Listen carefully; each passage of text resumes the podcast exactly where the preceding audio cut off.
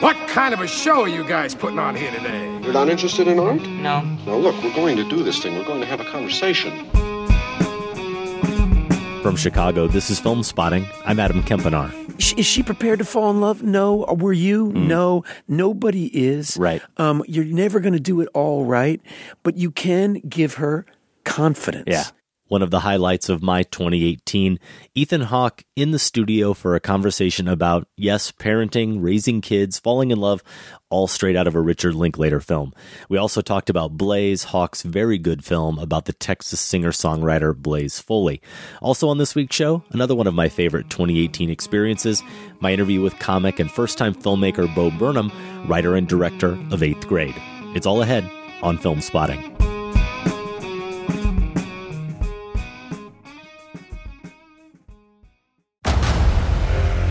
Discover why critics are calling Kingdom of the Planet of the Apes the best film of the franchise. What a wonderful day! It's a jaw dropping spectacle that demands to be seen on the biggest screen possible. We need to go. Hang on. It is our time. Kingdom of the Planet of the Apes. Now playing only in theaters. Rated PG 13. Some material may be inappropriate for children under 13. You're listening to Film Spotting. Josh and I are off this week as we prepare for our big live show, the 2018 Wrap Party that's taking place Friday, January 11th at the Logan Center for the Arts on the campus of the University of Chicago. We're going to share our favorite movie moments of the year. Michael Phillips from the Tribune will be there, Tasha Robinson from The Verge and the Next Picture Show podcast, and Angelica Bastien from Vulture. If you haven't bought your tickets yet, you still can. WBEZ.org slash events or filmspotting.net slash events. In the meantime, we've got a couple of great conversations I was lucky to have in 2018. In fact, two of my favorite interviews ever in over 13 years of doing this show Ethan Hawke and Bo Burnham. Hawke was in town to talk about Blaze, his film about the late Texas singer songwriter Blaze Foley. Burnham, a stand up comic and former YouTube star, he's the writer director of Eighth Grade. We did a lot of talking about their films, both of which are great, but what made the conversation special was that Hawke and Burnham ended up reflecting on so much more. We're going to start with Hawke, and we did cover so much ground. We didn't even get to First Reformed, one of the best films of 2018 and one of the best performances of 2018 there with Hawke in the lead. His film, though, that he directed and co wrote is Blaze, and Blaze Foley is played by real life singer songwriter Ben Dickey, making his screen debut. Foley has been a bit of a legend since his death at 39 back in 1989. He was perennially homeless, his clothes and shoes famously kept together with duct tape, but as a songwriter, he was deeply respected by contemporaries like the better known Texas music legends Lucinda Williams, Lyle Lovett, and Townes Van Zandt, who was played wonderfully in the film by musician Charlie Sexton. Foley's songs have gone on to be recorded by Willie Nelson, Merle Haggard, John Prine, and others. Here's my conversation with Hawke, starting with a bit of the trailer for Blaze. Only one drink, big dog. I don't want any shenanigans from you tonight. Don't make me regret it. Oh, Lord. Okie dokie, Smoky Pokey. This next song is my wedding song. I don't know who Blaze Foley is. It's actually, it's, it's Blaze Foley. You really should know who Blaze was. Didn't try to fall in love with you. Do you think we're born knowing how to love? Thing that I can do Why do we forget? to keep myself from falling. Plain old living, that Like man. I've done so many times. So you're gonna be a big country star? I saw daylight in you. I don't want to be a star. I want to be a legend. I'm going down to I'm going to open with kind of a long winded one, so bear with me here a little I bit. I like but it already. Watching your movie, I am immediately thinking about the biopic as a genre, conventional ones anyway, which I would say your film is certainly not a conventional one. And often they're concerned, to me, they seem concerned with psychology, trying to explain behavior of these characters rather than maybe trying to just observe behavior. But the other one that really hit me watching Blaze, and it's something I never really considered before, is that biopics on some level are excuses to enact or reenact these kind of signpost moments from characters' lives that we as viewers have some attachment to. They're kind of part of the, the cultural consciousness. So we care about what's happening. And maybe we only care about what's happening because we have that attachment to it. Biopics then can be a little bit lazy But when you're making a movie like you did, where the subject is someone who's not part of that collective consciousness, we have to be invested the same way we would be with a fictional character. So, my question is how deliberately did you consider those things? How deliberately did you set out to not make a conventional biopic? Well, I think in the DNA, as soon as you say you want to make a biopic about Blaze Foley, you're shifting the paradigm a little bit because almost every musical biopic that's ever been made is about somebody who's famous. Yeah. Who, who made it. In the subconscious, the subtext of that is that your story is worth telling because you're famous. And when I was working on this Chet Baker biopic, I was interviewing guys who played with Chet and really realizing they would say that, you know, to really know Chet, you really had to play music with him. I mean, that was where his best self was manifest. And I, a couple things happened to me, which was that, wow, first of all, I want to make a movie about these guys, the guys who played with Chet, rather than Chet himself, because the story of celebrity and drug addiction and you know, the ups and downs of fame. Uh, it's just a well worn road. Mm-hmm. And I was like, wouldn't it be awesome to see a biopic where the scene where they, you know, we all know the narrative, right? He struggles, something bad happens, these draws a great uh, well of creativity from this pain. Mm-hmm. He gets discovered. He rises to the top. Now he loses what's important to him. He falls from grace, finds self, and movie, right? And that's a really boring narrative. And it flies in the face of I've spent my life with artists, musicians, and most of them are met with just complete and utter indifference. That's not the story of their life mm-hmm. at all. Their story is that of practicing constantly, trying really hard, having some minor little ups, and basically, you know, being ignored. That's most people's experience in the arts. And I just thought Blaze Foley, somehow I was like, wow, he's the perfect, you know, vehicle to tell a, a, more true biopic. One, because like you said, I find them often extremely lazy because they have a great central performance because there's this very interesting human being at the center of which we already know a lot about. So a lot of the work of the actor has already been done. They all they have to do is imitate this other person. They don't have to do any discovery.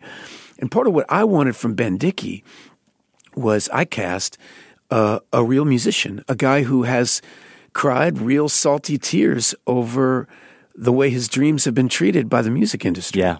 Do, you know, mm-hmm. and he has something to say about that. He's not going to, it's not, you're not going to watch some reheated meal. You know, this is, he has something to offer you about his love of music and his love of Blaze. And he's lived this, this life. Mm-hmm.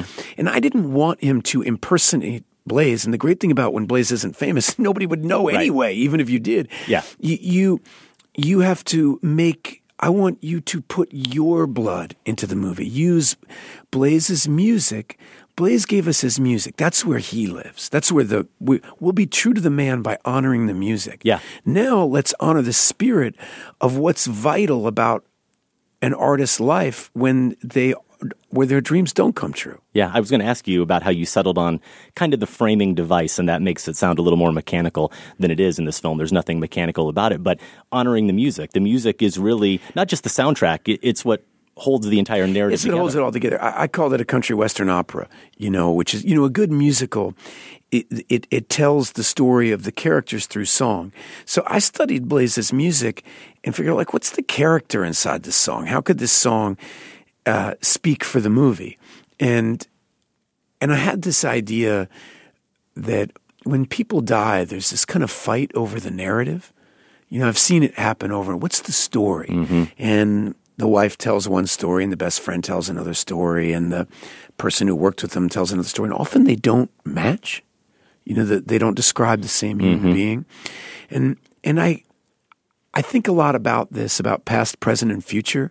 And that was my idea. Like, what if I made a movie where it really isn't one narrative? It's this braid of the three of them. There's the past, there's the present, and the future, and they're always touching and affecting each other. And what if I could tell Blaze's life posthumously, the way people fight over the narrative after they're gone, the way the narrative is being created in the moment, and the way that, you know, the the female point of view, his lover's mm-hmm. point of mm-hmm. view, his point of view, how they're all dancing off of each other. And I kind of just, that was my device. Yeah. Another touch that I really loved with the movie, and it's something I can't really recall ever seeing before, is the way you show us characters in life happening outside of the point of view of that main character, right? So we get these little snippets sometimes where we follow the angry guy in from his truck as he then gets into a fight with Blaze, and then the the guy whose job it is to clean up the remnants of the the beer bottle from that fight, and then we follow him outside a little bit, and it did reinforce for me anyway the idea that everybody's the star of their own story, right? That's I, what I didn't want to do is make another movie that deifies the individual. Yeah. That oh, oh, isn't it sad? Blaze wasn't discovered. You know what? Blaze lived his life, and there are blazes around you all the time. That's what I wanted to do. Is like, who who's the waitress at the club where Blaze Foley works? I bet she's a musician too. Or what does she think about this song? What does the busboy think about it? What does the other person on the bus mm-hmm. sitting about it? Hopefully, what you take away from that is not that Blaze is special, but that we are special. I, I- I do really love that touch, as I said. And you mentioned Born to Be Blue earlier. One of my favorite films of that year, actually, your performance, I think, was my favorite of the Oh, year as thank you. Chet Baker. And I do want to ask you about one scene in particular. You'll know which one here. My apologies for quoting myself. But on the show, when I talked about that scene in my list of the year's best, I said that it starts with those familiar notes to My Funny Valentine on his horn, then switches to vocals. He's there to prove he can play the trumpet the way he used to play. He mostly sings instead. And he's not a particularly good singer, but he commits to the performance. He connects with the music. He internalizes not just the words, but the soul of the song, and then expresses it in his own idiosyncratic way, which is what great artists do. And it's melancholy and haunting and gorgeous and weird and vulnerable. And I could go on about that performance and that scene. thanks. What I want to ask is how the performance scenes, that one in particular, maybe, and that entire experience of playing Chet Baker did ultimately inform your making of this movie. There was a review I read of of Chet singing that gave me real inspiration, which was that it it wasn't even somebody singing; it was the memory of someone having sung hmm. already. Hmm. No sooner had it come out of his mouth, and there was this detachment that he didn't sing well. You know, he didn't like Nina Simone Right. sings well. Yeah. Uh, Louis Armstrong sings well. He communicates, and he communicates something genuine. That there's a genuine loneliness there, and there's a genuine fragility. Yes. there, and he really liked to sing, but that he really liked to sing because he was so worried about his teeth that he wanted to give his horn playing a break. I found that so interesting. Yeah. It's kind of like Bob Fosse as it was this amazing dancer. And then as you study him, you realize, oh, he had a lot of problems with his legs. He was pigeon toed and mm-hmm. he developed, because he wasn't as good a dancer as he wanted, he developed this real instep move that people found really sexy and cool. But it came from trying to hide Yeah. that he couldn't go out, you, you, you know? And I, I find it's this thing as a parent all the time you're trying to say, don't be scared of what makes you unique. It's actually what makes you beautiful. And, and that's why when I was like, you know what? I wouldn't normally think I could play this jazz musician, but because his secret was actually an actor's secret, which is you have to actually just show him how scared you are. Yeah. And then it can work. And and that I thought I could do. Well, I use the word commits there and talking about commitment to a performance. Maybe what I appreciate most about you as an actor is your level of commitment. I was talking with our producer Sam about this that we never doubt that you are 100% all the way in on whatever it is that you're engaged in, whether it's life or whether it's art. Do you think that commitment, the act of committing to something is a choice you make or is it an instinct? Is that just who you are? Some of us are predisposed to certain things, um, and some of us, our fears and our insecurities are encouraged by life. And sometimes we have people. I find confidence extremely fragile. You know, Yeah. And the difference between somebody who's good at something and somebody who's great at something often is confidence. And in, in one person, it can leave. We, we see it in sports all the time. A guy's on a hitting streak, you, you know, and he can't miss. Mm-hmm. And then that confidence is shaken. Is the talent, the body, the molecules, the parents, the practice. It's all the same. But where's that magic confidence and where does mm-hmm. it come from? And so commitment, I think a lot of confidence can confidence can come in from two places. One is experience. and another is commitment. There's a line actually in the movie Blaze about confidence because it's it's a mystery to me how we when we're at our worst, it's usually because we don't aren't confident. You know, when we when we lie to somebody, when we're uh, hateful to somebody we care about, or maybe somebody we just met, even you know, something is we're letting the worst parts of ourselves lead. And Ben Dickey, the lead actor, has this thing that he, you know, one of the things that gives you confidence is knowing that you're alive. Simply knowing that you actually have air in your lungs and that your heart is beating right now and that it actually won't forever. Yeah. It actually puts your finger on something very tangibly real. Like a sun, you know, one of the things that I think that people love about a sunrise or a sunset is it marks this day. Unlike this is really happening. Um, and from that, you realize that life is passing and that this, you can't waste these moments. And for some mysterious reason, confidence can be drawn there because you, you can see the melodramas, the little things that shake your confidence aren't real. Oh, she won't like me. Maybe I'll fail. Um, failure feels so much better if you know you were committed. Yeah. It's just true. Absolutely. You know, and I think that's the sports fan in me always. I love. You don't ever have to feel bad about losing a game if you gave it your all. Mm-hmm. If you leave it all on the field, um, you know it's an expression I heard uh, watching an athlete once. Somebody said, "There's no quitting that guy." And I thought, what a great expression. Um, permission to fail. You know, I remember one of my Richard Linklater directing me one time said, you know, what he didn't like about a certain actor he was talking about is that something happened during the day and he gave himself permission to fail. That was the reason why I wasn't going to do a good job today. And he said, You just got to never give yourself permission. You're going to fail. Mm-hmm. We're all going to fail all the time. That's part of living. But don't give yourself permission. You know, go Yeah. down swinging. Absolutely. And, you know, I, I try to do that even if it's one of the things that is lousy about the film business. If you're a painter, for example, and you're painting a picture and you get about halfway through it and you're going to go, This is not going to work. You stop and you put it in the you know, garage or whatever, you paint over the canvas. You wait two years till you have the idea to fix it. When you're halfway through a movie, sometimes you know it's not going to work. you know, you just know it. You And you feel it gotta in your commit. body, but you got to finish it because all these people are being paid, and you're like, damn it, I know this isn't going to work. and you, but you, what you can't do. You know, I actually heard Yeah. Paul Schrader speak about this so beautifully. He, he he really believes that a big part of cinema is casting. You know, and, and if you cast it wrong, he, you figure it out about two weeks into the shoot, and it's just over. And um, when when you cast it right, you can't. You know, then everything starts working all by itself, and Yeah. that's the way I've come to feel that way. Yeah. You mentioned Linklater, and I want to talk about him here. We have just a little bit of time left. I kind of hate this trend on social media of parents sharing funny or poignant things their precocious kids supposedly just said, but now I'm going to be guilty of it. Yeah. I got a text from my daughter Sophie, completely out of the blue, recently, and it said this It is two weeks from my 14th birthday. This is exactly the age Juliet fell in love with Romeo. Now she was reading Shakespeare in school, but my first thought was shoot me. You know, I'm just I'm not prepared for any of this. But my second thought was I think she's ready for Before Sunrise. Oh, she And I'm actually I'm really I'm really now eager to watch that film with her. So I want you, Ethan Hawke, to guide me. What a Should, should we dive into for you to that? say, Yeah. Uh, first of all, you know, everybody does their own thing, but there's this thing that goes around with men that they're supposed to be scared of their daughter's sexuality. Mm-hmm. And it's like somehow they think it's a good quality. Uh, oh, you know, I remember when Right. Maya, my oldest, when she was turning 16, oh, you better keep those guys away, keep a shotgun at the door or something.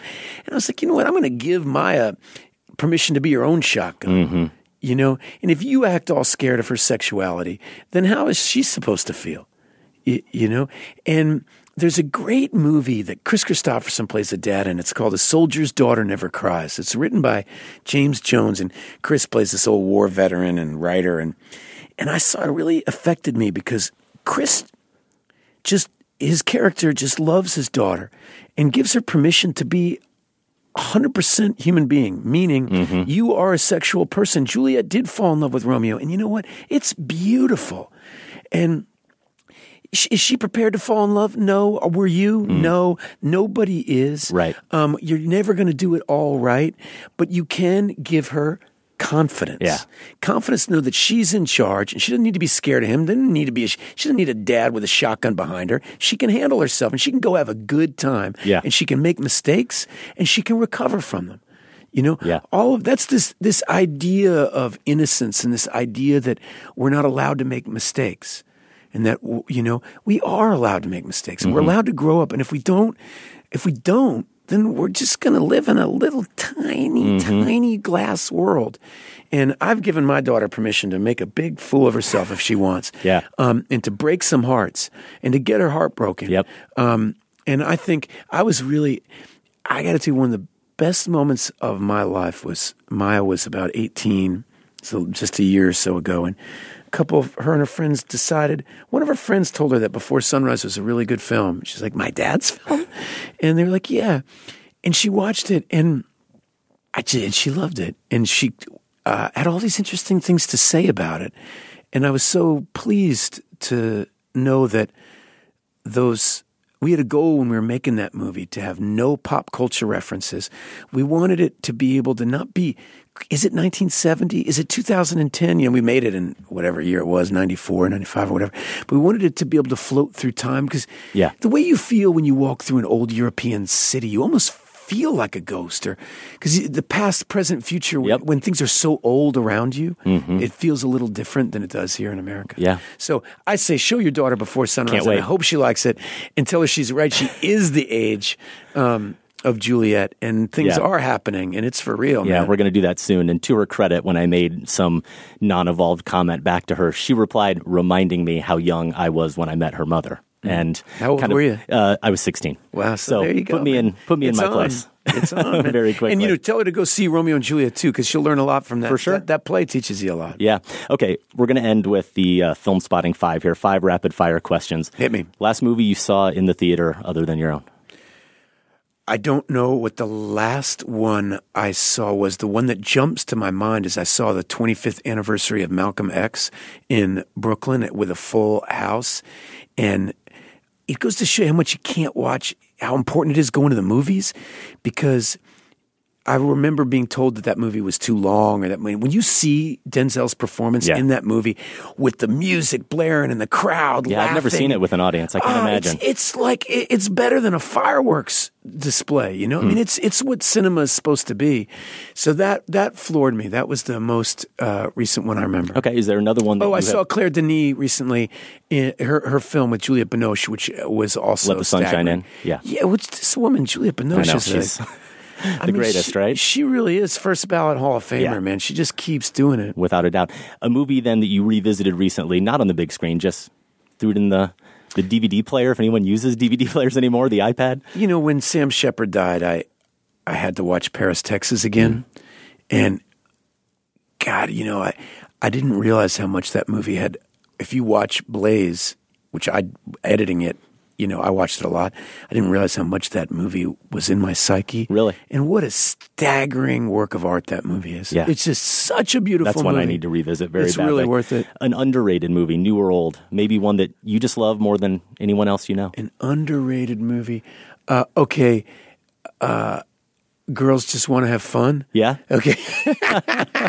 I I showed that movie. Um, it's an '80s, you know, Sarah Jessica Parker. Uh, who else is uh, Holly or Helen Hunt? Helen, Helen Hunt. Hunt. Yeah, and and she's amazing in it. It's totally corny, silly movie, but you want to have fun with your girls? Watch watch that. There movie. you go. So let's see if you can pull another title here. Just a random movie you love.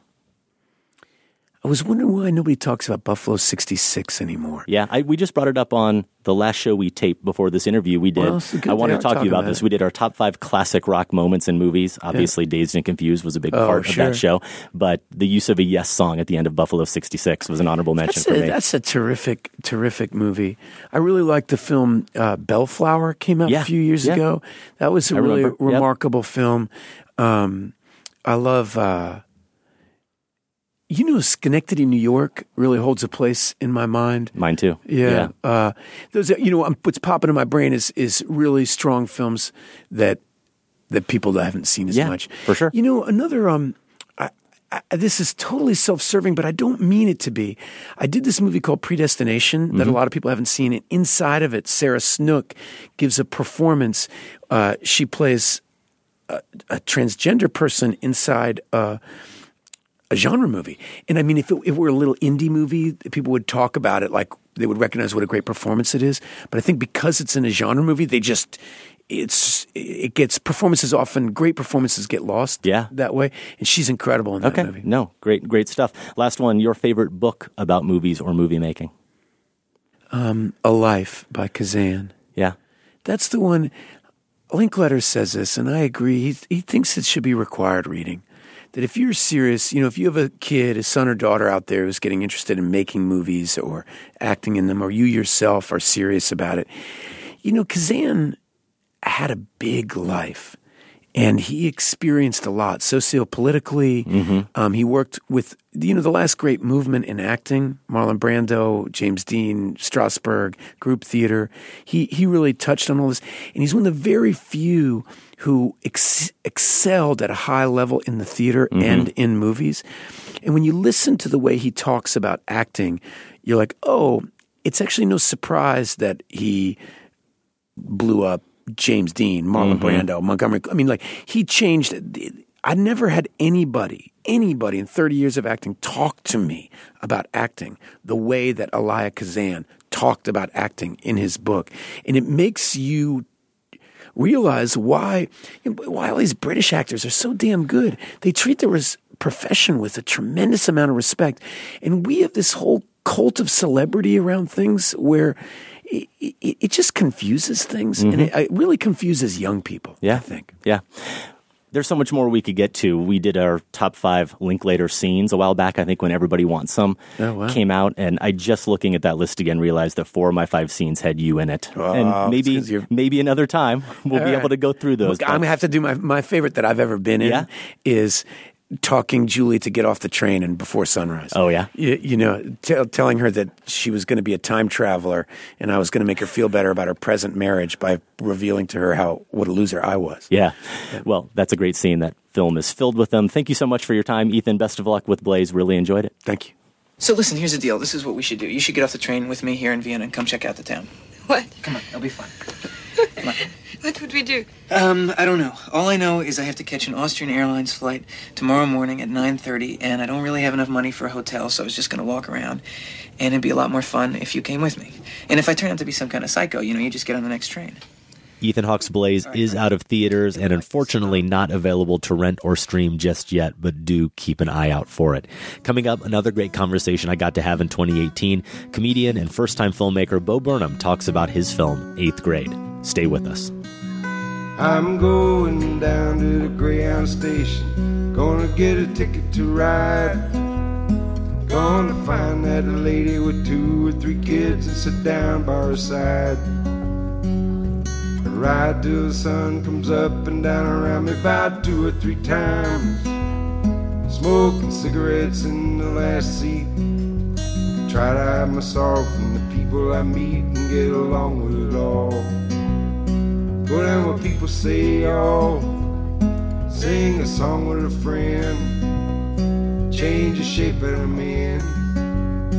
And get back in the game. Start playing again. I'd like to stay, but I might have to go to start over again. Penthouse. You need to wait your turn. Relax, it's not a holdup. Just sign this one, please. How would I sign it? I don't know. Slowly. What, don't your arms work? They don't. You can move your mouth. As can you. I need assistance. How much does it pay? Hell yeah, man. Hell yeah. Bryan Cranston and Kevin Hart in the trailer for The Upside. It opens wide on January 11th, and we've got passes to see a free advanced screening of the film on January 9th.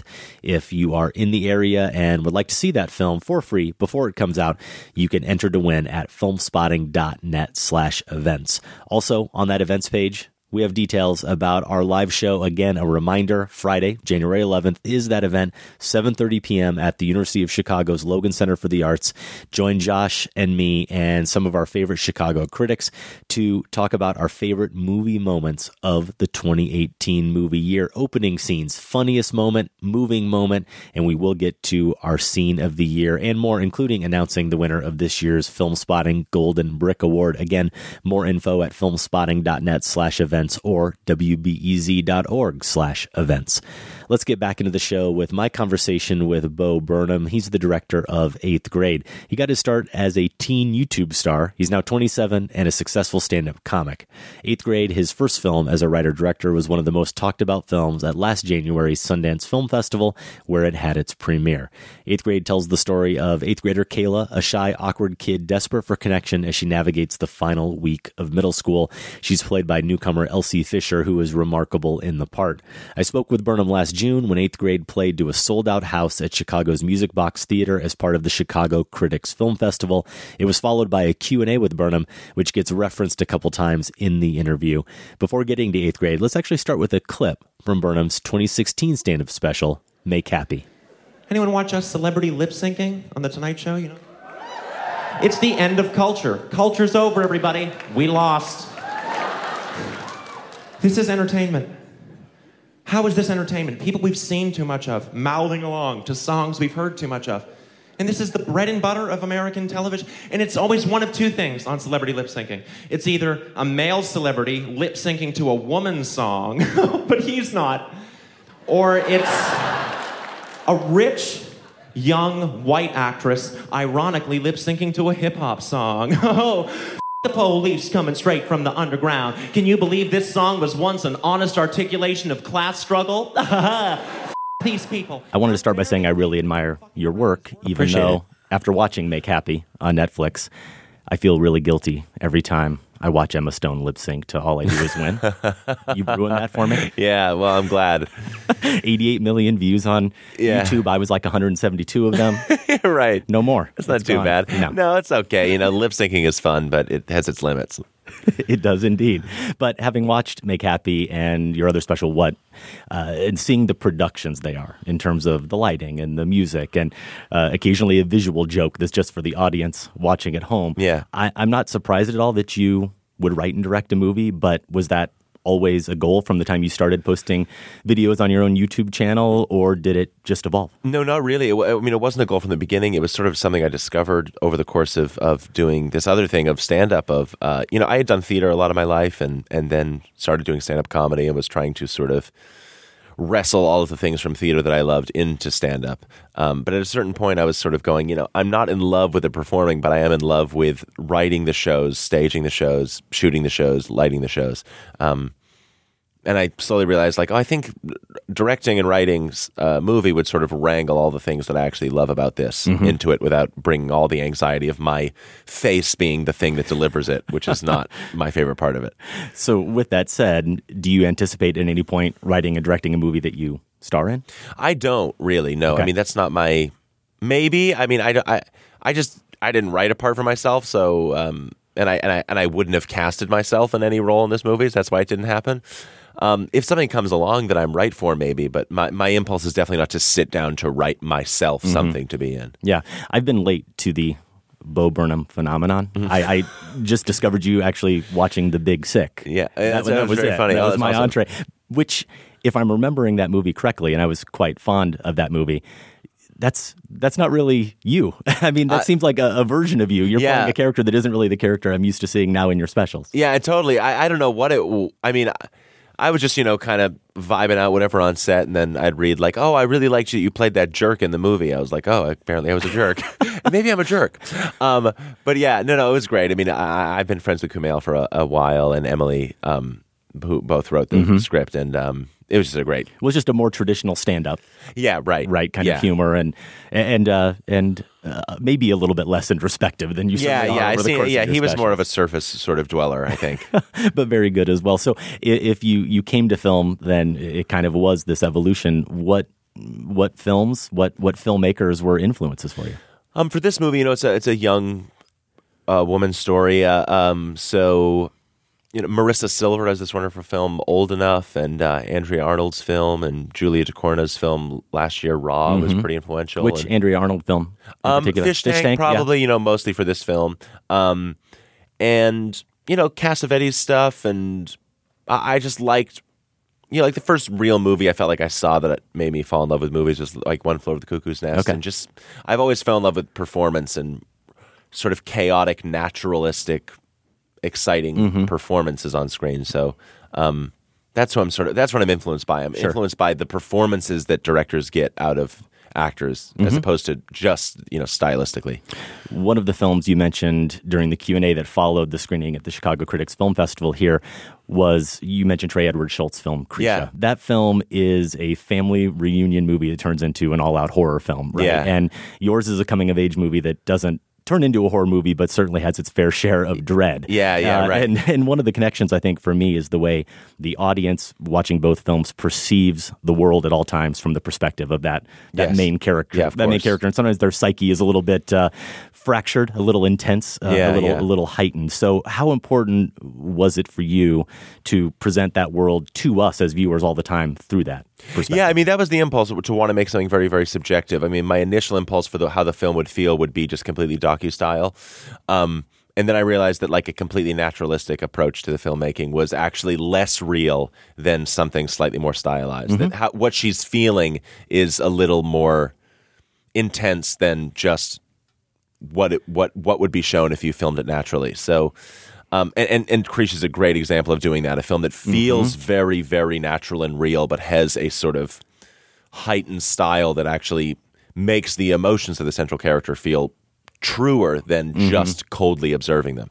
Um, and that was very important. I mean, the whole point was sort of can we take a young kid's emotions as seriously as she does? Mhm. Um, and can the audience feel them as seriously as she does? Not to make her experiences smaller by being nostalgic or looking back as adults, but really to, you know, sort of handcuff the audience to her and, and force them to walk through her story moment to moment. Mhm. And and the music really is a key part, the score of Mm. that heightened style and, and that sense we have as viewers watching the movie.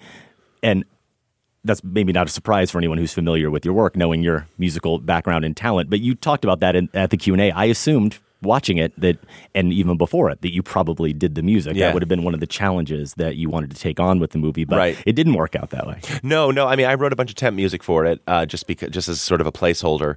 Um, but uh, again, like I, my, my, I didn't want to wear a bunch of hats just to wear the hats. You know what I mean? I didn't need to be the c- composer just because I could do it. Possibly, um, I felt like the temp score I wrote was tonally correct, but not competently where I wanted it to be. And um, I stumbled on this composer, Anna Meredith, who's a Scottish composer, classically trained, and has started sort of doing electronic music on the side. And she just she writes the music I wish I could if I was a genius, but Mhm. she's she's the genius, and and her music is just very. It's hard to find one. It's hard to find electronic music that's that's warm, and I wanted to find electronic music because it's a digital story, but I but electronic music can often be kind of aggro and mechanical, and she writes music that's very warm and accessible, and yet she's taking big swings and big risks. You know, there are the, sort of stuff she does with time signatures and and, Mhm. and switches and uh, it, she, she her impulse is to be very big and theatrical and i wanted the score to be foreground music not background music i wanted to activate the story and make the story more intense and Mhm. more alive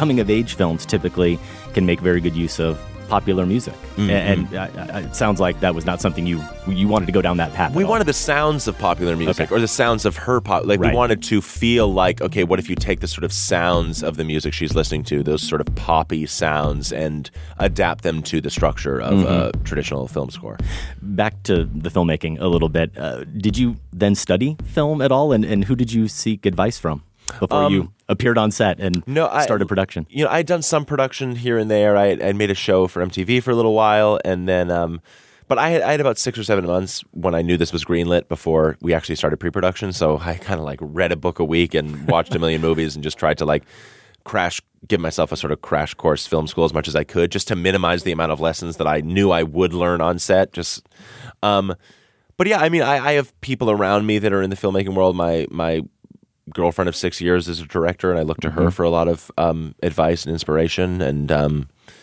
yeah, it was. I knew it was going to be a learning experience. I was excited about that, and I just tried to have it be a substantial learning experience, but not such a substantial learning experience that all I came out of it with was lessons and not Mhm. a not anything I could show to anybody. Right. I'm always curious with writers and directors about scenes maybe where you envisioned one way when you wrote it on the Mm. page, and then when you were shooting it or in the editing room, it turned into something else, maybe something else entirely, or just took on different depths, or maybe it just became funnier. What, whatever Yeah. it was, was there an example for you? yeah, you? I'm sure there are a bunch of examples. I mean, one that might sound over specific, but it was very uh, significant in how it played out was she goes to the pool party and and she sort of the idea is that she you know comes out of the bathroom in her bathing suit. She walks up to a glass door.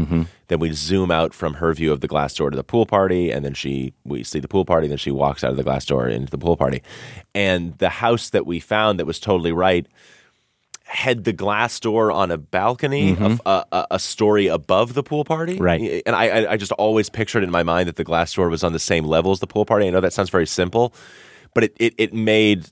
Yeah, it does. just it made such something. a huge difference. She's she's now like above looking into this world that's uh and, and when she comes out of the pool party, there's like there's this like awful weird like Cinderella type of yes. blocking of going down into the depths of this thing. So Right. there's a lot of those things when you actually find you can have very overly specific ideas of, of how things are going to be blocked and shot and, and often I found that, that the specific locations if you could adapt to them were, Mhm. were, were often way better than what you had in your head. Yeah, you had a great line during the Q and A about your personal connection to the material, and I'm probably going to get it wrong here. So jump in if you I would probably like. got it wrong. but you said something like you don't know, of course, what it's like to be a 13 year old girl. You also don't know what it's like to be a 13 year old growing up right now Yeah. in this time. Obviously, you could have set this movie back in the 90s or, Mm. or the, the time closer to when you grew up, but you would have lost the social media element, which is such a key part of the movie. Yeah. Obviously, you could have made Kayla maybe Kyle. Right, you could have Right. gone down that path, um, but you didn't. So, so what gave you the confidence that you could make a movie about this thirteen-year-old girl and that you could make it honest and authentic? Yeah, I mean, it was really like I had no interest in, in telling my younger story. I, I had no interest in, in that period of. T- I do have an interest actually in that period of time when I when I was um, sixth, seventh, eighth grader. That's a whole Mhm. separate story. I was 2003 or Mm. something. It was a very strange thing. Um, that's a whole other can of worms. But yeah, I mean, it wasn't more the confidence like, oh, can I do this? It was really like I was drawn to it and I felt like I understood her and I felt like I had a connection with her and these kids of this time. And it felt like it was personal currently. I feel like I relate to her now as a Mhm. person now much more than I did as an eighth grader. So that really the initial like it wasn't building confidence. It was actually like feeling drawn to this person and feeling terrified. Like oh my god, because I, have all the questions you had. Like, am I the person to tell the story? What am I doing? You know. But uh, then I just made the decision that like this is speaking to me and meaning something to me, so I, I have to follow that. hmm And then was that feeling validated when you're actually working with Elsie Fisher Yes, on yes, set? exactly. And like once I met her, I was like, oh, we are wired very similarly. Mhm. We, we are very similar people. I understand you. You understand me. So that, that the fear went away immediately when when she was in front of me and it was ac- an actual beating heart. At the Q and A, I know you heard a lot of praise for her performance. I'm guessing that's pretty much across the board where you Mm, go yeah. with this movie because she really is remarkable. I have a hard time as a critic describing good acting. I think part of that is I, I'm not an actor. It's to describe bad acting. but it's easier to describe bad acting. Yeah. Exactly. So I, I want to try to get at that a little bit from your perspective because she's performing. Elsie is performing as Kayla. Kayla is always also performing to an extent, like we all are every day on social media. So how did you get at those layers, but still make sure that she was natural? I mean, truly, it was really like she just had to have it. She just had to have those skills, kind of. And we met with so many actors, and she was able to do that. She was able to just sort of maintain the sort of chaos that all kids have. I mean, if when you talk to any 13 year old, I have a 13-year-old daughter, You do? eighth Okay. grade. Oh, great. She's finishing like, up eighth grade. um, and, and again, it's it's it's funny. It's like maybe the one time where they aren't performing in, in the movie is with their her dad, is Yeah. where she's actually comfortable to be mean. And and and, and the kind of Mhm. idea there is that like meanness from her is actually a form of love. It's like you're the only person I'm not scared of, so I will Mhm. be mean to you. Yeah. I don't have the courage to be mean to anyone at school, so please let me just yell at you. um, but yeah, it's like sh- Elsie just had that ability to maintain all of the. A a lot of kid actors, when you give them a script, you know they they take all of the things that make them interesting Mhm. and chaotic and fun to watch, and they squash them down into a very sort of simple line reading. They sad, they talk like that, and when they're happy, they talk like this. You know, and and Elsie was the one kid that could maintain what was her Right. within a scene, which is just. I mean, I can't talk to it. It's it's as much Yeah. a magic trick to me, having seen it Okay. through the process as anybody. I still watch it on screen and go, Yeah, I I have bet. no idea how she did that. Those other performers are somehow externalizing it in a way that, that feels false, and she was internalizing it, but yeah, still exactly. expressing it. Yeah, well, she's just comfortable to be vulnerable in every moment. She's or or not that. She's comfortable to exist at the sort of horizon of her thought. Like when I watch her, I go like, "Wow, it really looks like a kid trying to form thoughts, Mm-hmm. like a kid trying to say something." As opposed to, I think there's an impulse with actors to want to be in control, and I think great actors can let go of their control Mm-hmm. and can be free and vulnerable to the moment. I don't mean vulnerable as in like soft and weak. I mean vulnerable as in like I don't know what's going to happen right now, and I'm vulnerable to whatever is going to arise in me at this moment, Mhm. as opposed to going into a scene with an intention and knowing what to do. That that stuff, Right. It, it does not work on film when you're when you're that close. It, it, it you can see right through that. the early dinner scene with father and daughter. Yeah. uh, felt it hit very close to home. Yeah, that's awesome. very close to home trying to just get them to respond to you in any way with with their phone out and those, Yeah, those right. earbuds in. It uh, it can be very difficult. Have you as you've been touring with the film or been going to some festivals have you been watching it with audiences? Because the music box crowd the line was around the block. It was it was packed and uh, I, I'm watching with young women all around me who I honestly felt like not that there weren't things that felt true to me, Yeah, yeah. absolutely, but also I was watching women who it felt like to me, young women in their 20s, they were reliving in Yeah. some ways, maybe for better or worse, their Yeah. their adolescence, and uh, I'm I just wonder what, what that's like for you uh, when you're you're taking that in as the person who wrote it and made the film, but also maybe expound a little bit on something you said that I thought was really interesting during the Q and A about it being important with all the work you do uh, on on YouTube or things you do on streaming platforms or whatever to make this story to put this story and put Kayla the character on the big screen for Yeah, people. yeah. Well, I, yeah, I, I do watch it. I'm mostly like popping in and out, checking the sound levels. Like I tweaked the level nine times over Really? the course of the yeah. Um, but it's also it, you know. I, I I traveled around a lot doing shows in theaters, and I could never fully enjoy the experience because I had to do the show. Like I would not.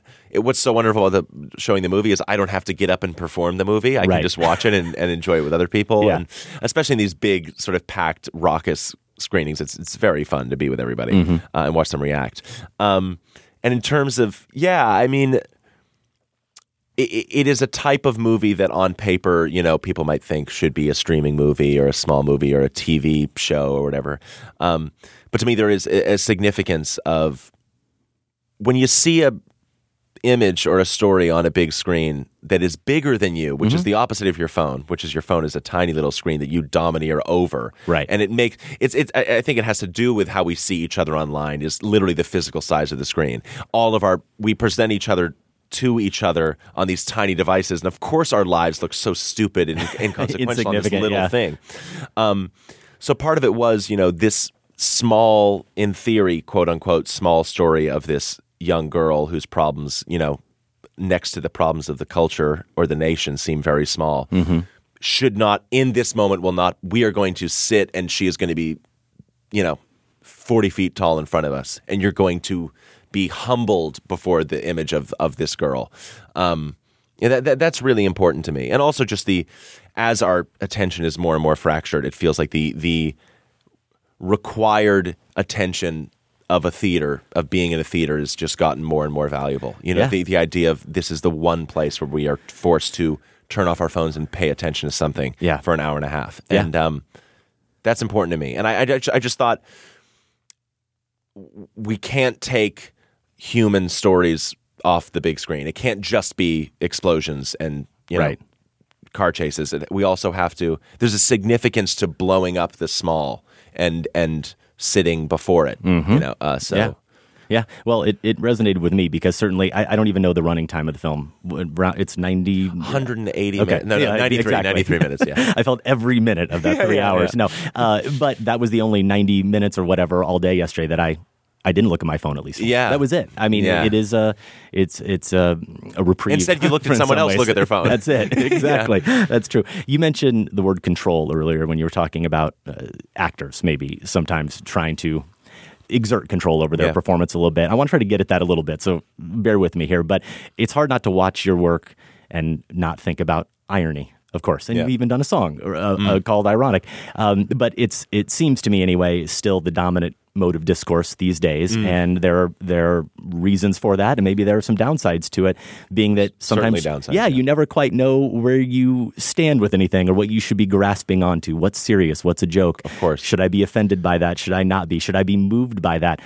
It's draining, right? Mm. And Oh, it's yeah, it's really it's messy. empty. Yeah, and I was thinking, at least in performance, when you're on stage, you get to control that conversation Mm. in the moment, right? And and I think about I think it's Make Happy where the crowd starts to participate a little bit, and you're like, you know, this isn't a participation thing. Yeah, You know, yeah, this yeah, is, yeah, right. This is my show. Uh, but in real life, and certainly this case with Elsie, you don't get to control. Yeah. you don't get to control the Right. audience. You don't get to control the conversation. You have to interact, Uh, and and that's that makes it even more draining. So I want you to speak to that, maybe if you can. But also, is that one of the the things that makes performing fun, uh, if that's the word that that it's it's your ability, it's your chance to exert that control. Yeah, I mean, well, that that that's interesting. Um, a lot to sort of go after there. Uh, well, I will say first, the performance of a you know one man comedy show on stage and Mhm. a performance of a character in a narrative feature are almost incomparable. There's like they- they're very very different types of performance. Um, but at least to the irony issue, like that was sort of my way of getting at things emotionally and culturally for a long time. Was I sort of had because I had to do comedy, I had to make everybody laugh every twenty seconds. Mm-hmm. Um, the sort of impulse was okay. I'll I'll talk about these issues ironically and satirically. Um, and I just sort of found over the course of ten years that like attacking the current moment ironically and satirically is pretty empty and doesn't really work for me and doesn't really get us anywhere or didn't get me anywhere. Mm-hmm. How do you satirize the internet? How do you satirize? I mean, oh, whatever. Like Trump, satirizing Trump is such a joke Mm-hmm. Yeah, to me. You know what I mean? Like, I, like I don't want to specifically bash any shows, but but why not? Yeah, like SNL. No, no, no, No? But like the like the there's like a Trump cartoon. I've Oh. never seen it, but Mhm. like there's a Trump cartoon. What are you talking about? Right. You cart you made a cartoon of a cartoon. Right. Like what? Uh, Yeah. It's the same thing where it's like. How do you do how do, how do you make an ironic thing about Yeah. the internet when you want when the most ironic things you see are Old Spice commercials and Geico commercials are making and Deadpool is making Mhm. fun of uh, you know, you know so like for me I, I just with this wanted to drop all of that and and try to be honest and genuine about the because the internet is self satirizing it's self ironic and uh or self ironizing Mhm. whatever the verb is um so yeah, uh, that that that was the journey to this movie was, and it probably does have. It probably is, like you're saying, has something to do with control, Mhm. letting go of control over this, or not. I really wanted to make a non-authoritative statement on the internet rather than going, "All right, this is I'm going to tear apart the culture and show you what's wrong Right. with it." Go if I'm honest with myself, like the current moment just makes me feel weird in my tummy, and I want to express that feeling um, and be descriptive of the moment rather than pedagogical Mhm. or whatever. Yeah. Um, yeah. Yeah. I, I, that was a great question. So I no, gave an awful it was answer. kind of a long-winded one, but you did you did a wonderful job with it. So I, I want to get to two more real quick here because, uh, kind of uh, jumping off that that answer there, even doing this show, which is a, a film criticism, and, and, and we're Mm. having fun, we're talking about movies for two hours. It's personal enough, and there's enough of an element of performance to it. Of course, I'm on the Of radio, course, right? yes. It's it, it's a it still is a version. It's the version of me that I like to think is articulate and actually Mm. knows what he's Mm. talking about, um, which isn't uh, the case every day. But when it's all over, I'm usually thinking about all the things I did wrong, all the things I got wrong, the things I should have said, the things I shouldn't have said. I rarely listen to any of these shows, even as we've done almost 700 of them, because all I think about are the inadequacies of it, and there's another one to do, right? So I'm curious what this is leading to, besides me just on the couch, is when you produce a special or a video or a movie, what's the fear? For you, like what what has to go wrong or feel off for you for it to not be successful for you? Oh, wow! I didn't know that. That's where that was going. That's where it's going. Oh, That's I mean, well, I will say like that question and mode of thinking is all I want to inspire in from the movie. Truly, Yeah, like yeah. I hope someone would see this movie and think of that Per- I'm saying like Mm-hmm. people could look at you and go, "You are ostensibly nothing like the struggle of an eighth grade girl." But the way Mm-hmm. It's you the articulated your the- yeah, exactly. But the way you articulated your struggle with your own Mm-hmm. profession is exactly the struggle she has with her own sense of Right. expressing herself, and I think is shared by a lot of people. Yeah. and I want people to be. If you are honest with yourself, the way you sort of reconcile with your own expression and articulation is the same as Mm-hmm. what she is. It's all the same thing. Um, in terms of what could go wrong, anything, all the time, everything. Yeah. One person kind of not liking it. I mean, if I'm being completely honest Sure. with myself, like, Yeah. so that's a conversation I don't even try to engage. Okay. It's, it's, it's a part of me that I realize like is just so flawed, and like I shouldn't even try to engage with myself on those terms Mm-hmm. because that part of myself is the part of myself that probably was implanted in me when my sister carried me on her shoulder and said I'm the coolest guy that's ever lived, and I've just been for you know 24 years trying to prove to everybody that I'm what my sister thought I was. Yeah. Um. So yeah, that, I mean that is that's the sort of internal struggle that I'm. I, I hopefully, Yes. That that's the commonality I found with her to to say Sure. that the way you feel around your friends is the way I feel around my friends. The Right. way you feel in your head is the way I feel in my head. Um, and I look to you and everyone else for that answer Sure. as much as way quicker than wanting to give it. I have Yeah. no answer to that. Okay, fair enough. I'm going to close with uh, the film Spotting Five, rapid fire here. The last movie other than your own you saw in the theater. I saw Avengers. Okay. And I thought it was incredibly not a mess. I was I was blown perfect. away that it was not a mess. I was I- very that was a impressed. great question. I spent 35 minutes saying that. It was kind of a long-winded one, but you did- like, you did a wonderful well job with It's not it. a mess. What's a movie you revisited recently? Um, Billy Madison. Really? Yeah, Okay. which I will say it has all of the socially problematic things that all of our comedies from the 90s had. Yeah, yeah. Like incredibly. But there's something I didn't realize how much of my movie has like Mrs. Lippy, the first grade teacher, is as Right. good a portrayal of a first grade teacher ever. The principal spitting water from Uh-huh. between his mouth in slow motion, I Yeah, yeah. realized I ripped that off in my movie. Again, there's like rampant homophobia in basically everything. Sure. I mean, you, you rewatch like In your movie, too. and it's like, yeah, oh, well, we'll, we'll, we'll find that. We'll find what's wrong with my No. movie in ten years. But um, yeah, Billy Madison. Yeah. Okay. What's an underrated movie? Something that you love that nobody else seems to enjoy as much. Um, underrated movie. I will say a really great movie on Netflix is Win It All with Yeah. Jake Johnson. Mhm. It's a Yeah, Swanberg uh, movie. Swanberg, yeah. Jake Johnson's performance in that movie, I think, is I'm a big stunning. fan of his, and yeah. Mm-hmm. Lo Truglio is stunning in that movie, and it hasn't been talked about. And I think that movie is un. I think I think Jake Johnson is like that is a yeah. a perfect, perfect, heartbreaking, incredible performance. Hmm. That movie. What about just any random movie you love? What what first pops into your head? Um, MacGruber. Yeah. MacGruber is like best comedy of the last decade, I think. You said as you were preparing, last question here uh, for your movie, you you watched a bunch of stuff, you read a bunch of stuff. So what's your favorite book about the movies or movie making? About the movies or move, movie making. Probably, you know, Sidney Lumet's one's good. Yeah, making movies. Um, I don't know. I don't. I, it was like I was reading like you know like the cinematographer's manual. I mean, I was Uh-huh. reading like real cold stuff because I felt like I like had lacked cold knowledge. Mhm. Um, but I just reread Lincoln in the Bardo, which is Oh, not yeah? about movie making. No, I've it's read that not, like three or four times now. And in I a just way, think, like I- everyone needs to. It's read that. cinematic and it's it is. it it is, is right? So it is. yeah. Um, and that that's just that's what I talk about all the time. Okay, perfect. Well, thank you so much for your time. Best of luck with the movie. Appreciate. it. Thank you. Just grab my phone. How to charge it? Yeah, I mean, sometimes I charge it too. But my, my phone, I. Just because things are happening right now doesn't mean they're always gonna happen. What was in there? Just sort of my hopes and dreams. Right. I was a complete mess when I was your age. Really? Eighth grade is the worst.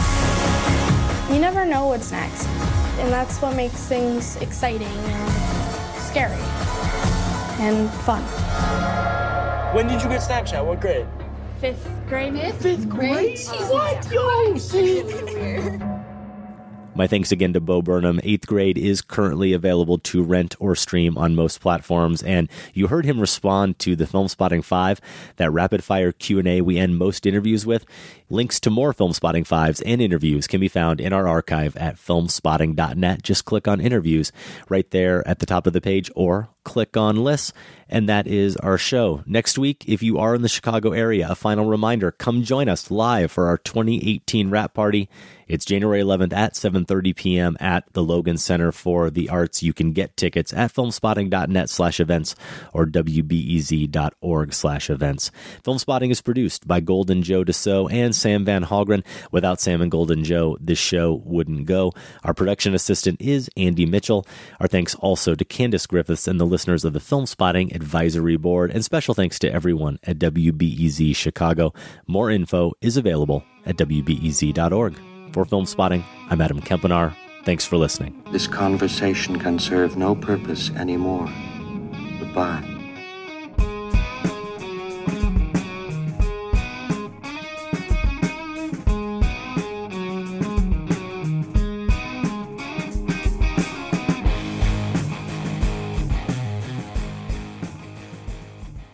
Filmspotting is listener supported. Join the Filmspotting family at filmspottingfamily.com and get access to ad free episodes, monthly bonus shows, our weekly newsletter, and for the first time, all in one place, the entire Filmspotting archive going back to 2005.